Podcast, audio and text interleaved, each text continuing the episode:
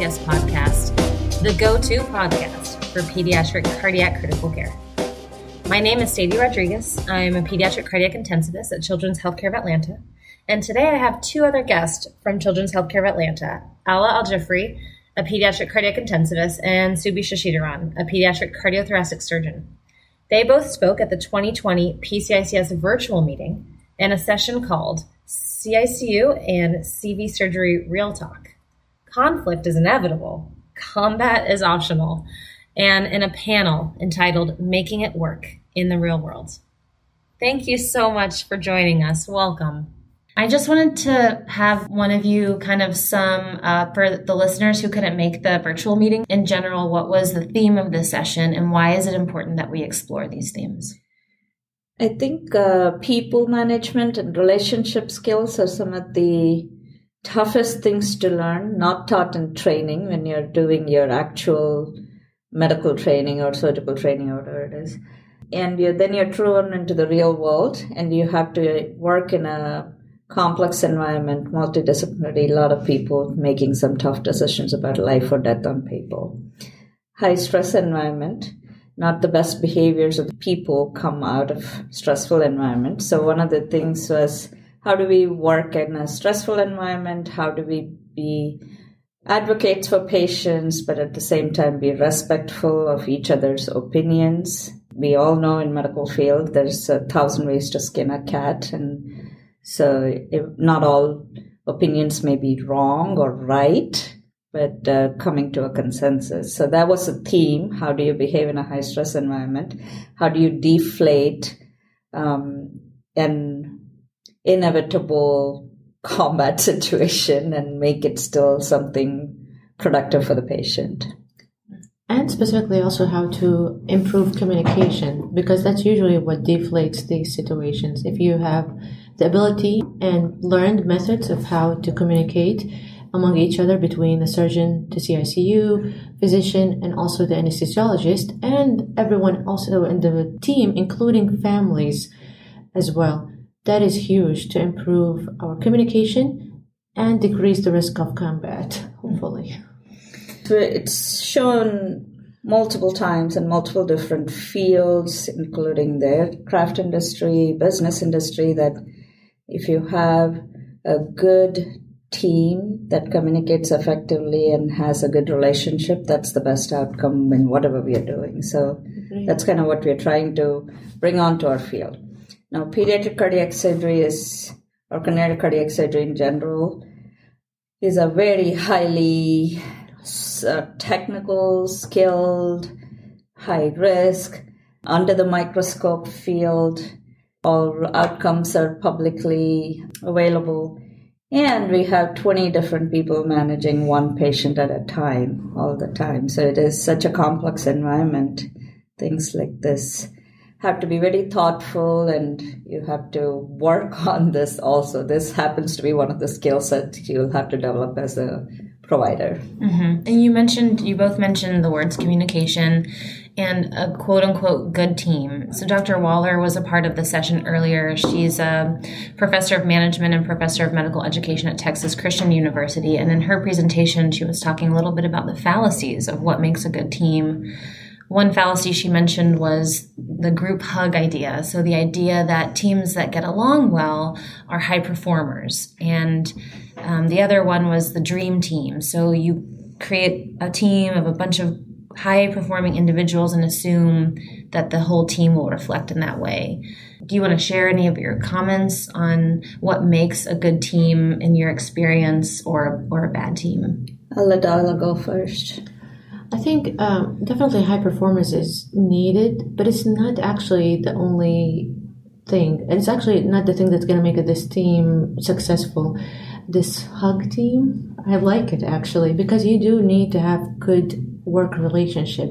You need to understand each other. Eventually, it almost becomes like um, it's very weird to say this, but it almost becomes like a marriage of some sort between us because we have to know how I can actually speak his or her language as a, surgeon, and she also needs to speak my language. I need to let go of certain things that are okay to let go of to achieve a goal, which is eventually the best of, for this patient. If we understand this is all for the patient, we'll let go of our egos always outside this door. And then I think what met helps with making this team become a dream team. Hala and I were talking about this session before. What I mentioned one of my favorite quotes to her from Ruth Bader Ginsburg. You know, you can disagree without being disagreeable. And I find it that, you know, having the five years of experience, developing a judgment, all that has happened. But still, the rule of 80 20 exists. I'm not right all the time. And if I'm not right or if there is a different way, better way, better is the key word. I think you need to have an environment where you're challenged, not threatened, challenged to do better. And the whole key is what Hala is saying. You have to have the relationship where you, everybody in that environment feels comfortable to voice their opinions, challenge each other's opinions, but not feel like you're going to be completely dismissed or Disregarded. not respected. And how do you feel like we can foster that kind of environment? I mean, Well, this is my favorite thing in the culture. It's it's you know you can have all the strategies that you want to build, but without the appropriate culture, it'll just eat strategy. That's actually a quote from Michael Ellis from one of our talks. Culture eats strategy for breakfast, lunch, and dinner. I love it. and actually, it does have to come from up Yes. down. So from a leader down to the whole team, because Yeah. that's how you actually can lead and show by example. Yeah, I think there are two key people, I think, in an organization. One is all the top leadership, and the second are people I call influencers. They are not actually holding the leadership position in an organization, but they have key influence, and sometimes even in modifying behaviors of the leaders and the rest of the team. So I think we can utilize both those roles strategically. That is true. Yeah, I think that's a, a really good example and can empower some of the people who maybe don't hold a leadership position, but they're looking to find their voice or make a change in their environment. That's a great point. And can I add one thing? It's Yeah. Also, it's very important to be respectful, regardless of how you voice your opinion, how to disagree with another mm-hmm. person's opinion, regardless of where you are, either as a leader, somebody who holds a higher position, or one of the junior members. Because this is, again, you're going to represent to the whole team how we should interact with each other. And actually, at one point, you might find an amazing idea from the most junior mm-hmm. person of the whole team. And that's when we are able to actually succeed and become something exceptional. Mm-hmm. Absolutely. It's the culture, that word is such a strong thing. It's omnipresent, omnipotent for an organization, but the hardest thing to build. Yeah. It requires a work from the inside out and from up down. Yeah. Uh, but it also, you understand this is not going to change in one day. So that's also something that we have to have an understanding of, but work toward it. Yeah. How can we start to build each other up and start to build trust into one another so that we can feel that we have the safety to be transparent or to admit our mistakes, communicate our vulnerabilities, Yeah. and be well received? As an intensivist, mm-hmm. specifically being a junior intensivist, I understand their trust is earned. Mm-hmm. So that is something that we all need to understand. Trust is earned. Mm-hmm. I need to understand also, or at least try to understand that this is not personal. Everything we're going through, it's not easy because you're going to find yourself sometimes questioned about your set of skills, about your knowledge. That at times it's okay, not without being disrespectful though. I should not be disrespectful, but like step away from this part and allow yourself to have this level of um, humility that's one and also understand that you're going to earn the trust. But be confident in your own skills. That's very important. Uh, don't be shaken when you're actually questioned or maybe sometimes it's not the word actually to use questioned is when you're maybe doubted to be fair. Because that will happen especially from a surgical colleague. Some some people are more um, they're tougher than others and some are gonna have different attitude toward the intensivist and at times it's not okay but you still have to be confident in your own skill and able to show who you are is that fair to Yeah. say? And One of my mentors, I'd asked him a question when I was personally feeling very down and very lost. Um, in a large organization, it can be very easy to be lost. Eventually, a large organization, just like every other aspect of your life, I think has to have a 80 20 rule. We all don't have to be on the same page all the time, but mm-hmm. 80% of the times we all have to be on the same page, same boat, riding towards the same direction, or whatever it is same vision at least same vision. But in my moment of loneliness, and surgeon's life can be lonely a lot of times, in a, even in a particular day. I had asked him, you know, I'm, I'm not really sure I belong. And the sense of belonging is one of the most important things an employee in any organization wants to feel. And the answer I got was it's not necessary that you have to feel the sense of belonging all the time. It's not necessary that everyone has to completely understand you, but the obligation rests on you to explain yourself every chance, every opportunity you get to the rest of your team.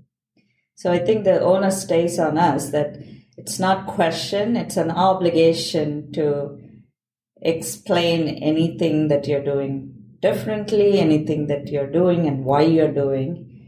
And I completely believe in this shared mental model. We all have to be on the same page about a patient at a time, you know, at that moment. Things change every second, but every second it changes.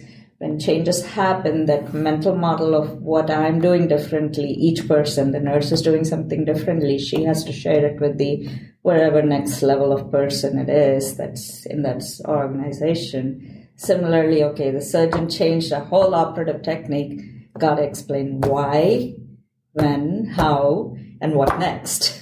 Yeah, mm-hmm. percent. Shared mental model is actually a huge thing that improves our communication between us as a surgeon to an intensivist. If you keep that motto in there and keep sharing your mental model with the surgeon, they will be at least at times at ease. That first of all, you know your patient, which is I think any person would want to, regardless as an intensivist or a surgeon. I don't expect the surgeon to know all the details, but I also don't expect him to expect me to know every tiny detail of his surgery. I should know a lot about what they have done in the OR, but I'm not going to guide it so much, except I'm going to try to help with the decision making of what is the next step, hopefully. But I'm going to not dictate how they're going to do the shunt which way, for example. Is that fair? Yeah. Uh, while I want them to have the trust that I know my patient enough to tell them what is going on and what we think is the best next step for this patient. But that's going to come with time as well too. So I don't expect that to happen from the first day we met. Mm-hmm. And at the end of the day, this is all about the patient and the family in our world. They have an expectation that the day they signed the surgical consent or they agreed for the surgery, the surgeon and his team are going to be on the same page and the promise of a good outcome and a reasonable expectation is delivered to them. Mm-hmm. How do we keep up our promise? By being on the same boat. So I'm hearing you both say shared mental model is a good way to communicate not just among ourselves, but even building a relationship of trust between an intensivist and a surgeon. Are there any other tools that you have discovered or used in order to build a relationship or heal a fractured relationship?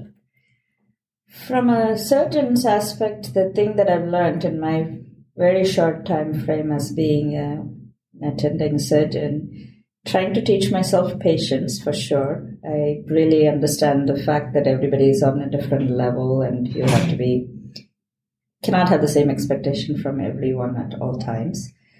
The second thing that I've learned or trying to teach myself, I can still improve, is talk less, listen more. And I mean, I, I feel like I'm saying the same point again. It feels like the more, and it's not just the intensivist, even in the operating room. I think the moment it is something out of my or at the edge of my comfort zone, it doesn't need to have even crossed the, my comfort zone. I think I need to alert my team to I'm reaching the limits of my comfort with whatever it is okay re-entry okay. I, am in the atria that's that's not truly a discomfort zone for me but it is, it could become a discomfort zone. And so the moment something like that happens i need to let my nurse know that i'm going to start asking for stitches. I'm you know get prepared. I need to tell the anesthesiologist get your blood ready you know. I think that's what it is. You preemptively prepare your team for things that are not expected, at least. Share the mental model. Yeah. Share the mental model, exactly. I like that. So, one interesting thing it's easier to, for example, to work with one surgeon mm-hmm. or two surgeons. But when you have five surgeons, each one of them is totally different. And so we had said that before in the panel. Each one of them is coming from a different program, from a different background, from a different way of doing things. Mm-hmm. So it could be a little bit difficult to deal with, especially as a, as a junior intensivist, to learn your people. So take time. It's okay. Observe, listen. Use the sets of um, tips that you've observed from other senior intensivists. Uh, take time in observing. It's okay. Say less in the beginning. That my like truly advice. Say less so you can be heard when it matters. Because if you're somebody who's saying a lot in the beginning and they don't have that level of trust yet, you're not going to be heard and it's going to take longer time to reach the trust level. And I'll hear from Subi. She can say more. You've seen a lot of intensivists at different levels, correct? Yeah, and I think it's um, um, definitely I've grown and evolved over the process too, right? As uh, when I, I was here at my first year, I I would erupt at every little thing not knowing that you know no matter what stage in my personal career i am mm-hmm. the surgeon's perceived as a team lead in the heart center right mm-hmm. so the nurses are watching the respiratory therapists watching what i'm doing how i'm reacting which is a very valuable thing for all junior surgeons to learn early in their career they can make or break relationships they can completely demoralize another human being by just raising their eyebrows. So it is every action that you do is being very closely monitored. So I would say the surgeons need to portray exactly how everybody wants. Demoralizing somebody is going to get nothing positive out of it at all. At the end of the day, if my primary goal is for my patient to do well, I need a confident, skilled intensivist to stand next to the patient. I don't want them to keep self doubting themselves every second. I'm never going to be at the bedside every second. That's mm-hmm. not reasonable expectation. My best, my time is best spent in the operating room doing what I do the best. Then there are, then I, my team being demoralized is not helpful for me to do what I do the best. Yeah, no, that's a good point. If you encounter someone, and it could be an intensivist or a surgeon who has a disruptive behavior, uh, what do you, what would be your recommendation on how to deal with that situation? Um, so I am pretty early in my career, but I've had the opportunity to grow a little bit more faster, I would say. So in the beginning of the career, I was ducking and avoiding every conflict situation. I would, uh, avoidance was my strategy. The second phase of my growth as a leader was when I started using humor. It is definitely a great tactic, no matter which environment you are in the operating room, if you're in the ICU, if you're in grocery store, God knows, you know. The third stage where you've earned your respect, you put in your time, you built your own, you built in your bank with some credits. Yeah. Then you can start being a little more direct. I do think that I stand at disadvantage having carrying the 2X chromosome. I had to stage myself in a certain way to be direct. I, if I had come on day one and been direct, I would not have a career. And that's, you as a surgeon saying that. That's, that's me as a surgeon saying it. I think it even uh, carries a lot more and resonate with uh, probably a female cardiac intensivist. Absolutely. And not to be um, causing like conflict with this discussion. Please edit this. is important. No, this is absolutely important. Now, the d- diversity, uh, inclusion, equality session was a huge hit because I think this resonates with so many people. Yeah. You know, being, you know, whether it's a minority racially or religiously, yeah. being a female. It's actually, it's not the easiest thing to be a female intensivist and be as assertive as you want to be because mm-hmm. you might be perceived really wrong, mm-hmm. either overconfident or argumentative.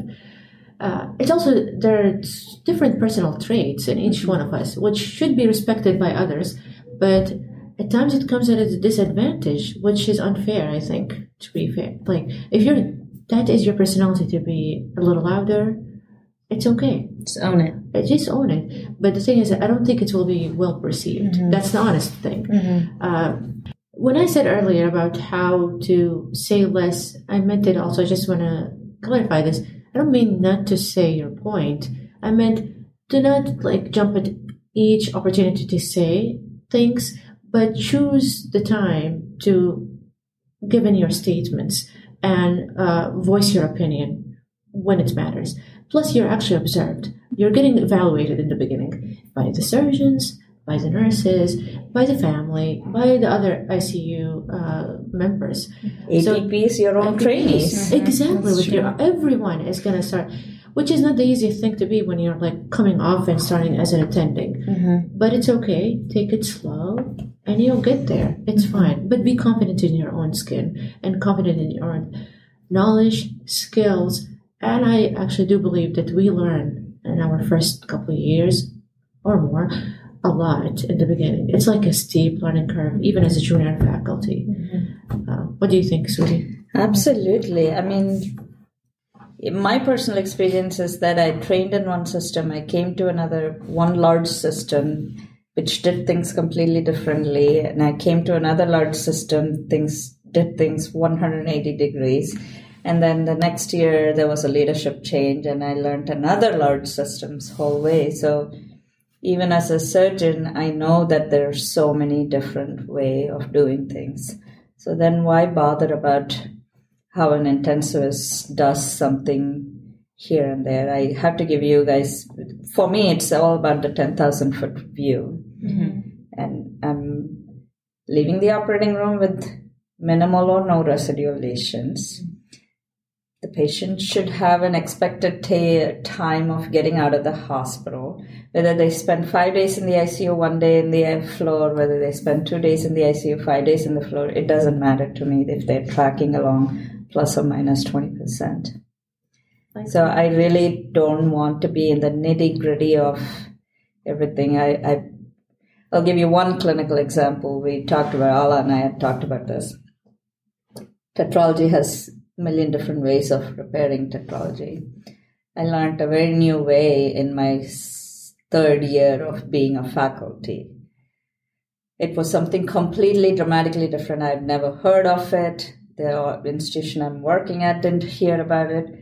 But the obligation was on the surgeon to explain that to everybody, right? Okay. I'm doing a completely different repair and this is why i'm going to i would prefer you to use these kind of drip management. And once you explain it the first time you don't really need to do it the after that maybe a reminder here and there but Agreed. but i think that's kind of the that's my only should be my only input in that patient's post-operative course. Other than that everything else it's a tetralogy repair it's a six month old patient should be gone home in five or six days. Yeah. i don't really need to manage anything else. Yeah. Just coming back to your shared mental model and why what you think is important and then trusting that the team can manage the rest. Right know this is jumping to a previous question you've asked. It just came to my mind. Mm-hmm. I think that's the ADD of an intensivist. um, you said how to avoid combat at times or conflicts, especially if somebody had a disruptive uh, behavior. Mm-hmm. I, one of the important things uh, we actually been talking about it is how to take these conflicts mm-hmm. from a large setting or audience mm-hmm. to a smaller group mm-hmm. because that will take a lot from this the heat mm-hmm. of the discussions and sometimes the egos could be too inflated mm-hmm. uh, in a large setting or with a lot of audience in there. So you want to take that away, take it to a smaller group discussions. If there is a huge uh, conflict in how we want to manage this patient, it's okay to sometimes respectfully disagree and leave it at there and do not keep going at it and have another discussion in a little bit when people are little calm and have a better discussion. Utilize another surgeon to help you with delivering your point or a senior intensivist who had earned already the trust of the other surgeon that you want to deliver the point to. And at times, it's just a nice sitting down by showing the data and looking up at everything might just deliver the point. But it's okay. You're gonna we're gonna learn how to deliver the point to person A versus person B. Yeah, I think that's a great point, actually, that you bring up. And I think sometimes our two groups see each other as opposition when really I have seen exactly from you two an allyship and I have seen, you know, Subi soliciting advice uh, from Ala on patient management as well as Ala grabbing Subi to help her advocate for a, a certain perspective. And I, I think that's a beautiful relationship that you two have for the rest of us. I appreciate Thank you for all of your input. And just to end on a lifting note, I'll just ask each of you what are the values that you, um, or the traits, the characteristics, the behaviors, the interactions that you value most from from your intensivist colleagues, Subi, and from your cardiac surgeon colleagues, uh, Ala? I'll let, I'll let you start. For the surgeon, it is, I think, communication what level of communication is a mutual understanding? I think each individual surgeon's a little different. Each individual intensivist is different, and also I think with the, the when the relationship grows and you start identifying each person's comfort level, what are their limits of, you know, extents of their limits or whatever. So I think that's definitely the key to me, I, I, like I mentioned before, I'm looking at everything from a distance. Is there a forward progress? I'm just I'm very focused on the ten thousand foot view because I have other things to do. I don't want to be. I'm, I'm not a good intensivist, and I should not be doing that job. I'm a very good surgeon, and I should focus on that. But at the same time, I have the responsibility of making sure the patient has to go home and you know the the the deal, the pact that was made between me and my parents has to be delivered in some way. Mm-hmm. So I think the key for me is communication of deviances. I think um, trust, that comfort level. I'd mentioned to somebody, you know, the one of the favorite traits I have about an intensivist is when I start sleeping at night when they're on nice. call. I know that, you know, my automatically my subconscious has told me you can go to sleep. Relax. yes.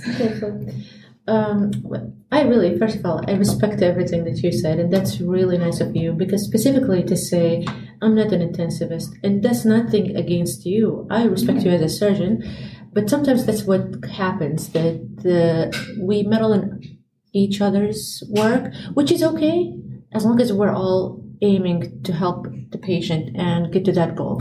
But what I would love in my um, surgeon, first, um, amazing communication, transparency. I want you to tell me what happened in the OR and be honest with me about it so I can actually anticipate and know what could happen. The other thing, definitely, everyone would love to have a great skilled surgeon.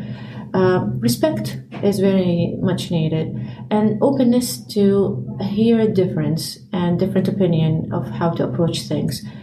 And honestly, it's not to inflate or anything, but I do find all of these things in Subi, so I appreciate it. Truthfully. Well, I celebrate and congratulate you both, and thank you for your valuable input. I appreciate thank you. you. Thank you. Thank you again, Drs. Al Jifrey and Shashidharan, for speaking with us today about conflict management. We enjoyed having you on our podcast, and thank you to our listeners for listening. Please don't forget to follow us on Twitter, Facebook, and Instagram. And please subscribe to this podcast on Apple Podcasts, iHeartRadio, Spotify, or wherever you listen to podcasts. Please visit our website at pcics.org, where you can find more information on how to become a member and enjoy updated information on educational resources, meetings, job listings, and much more. The song I Don't Know by Grapes was used under a Common Creative 3.0 attribution license.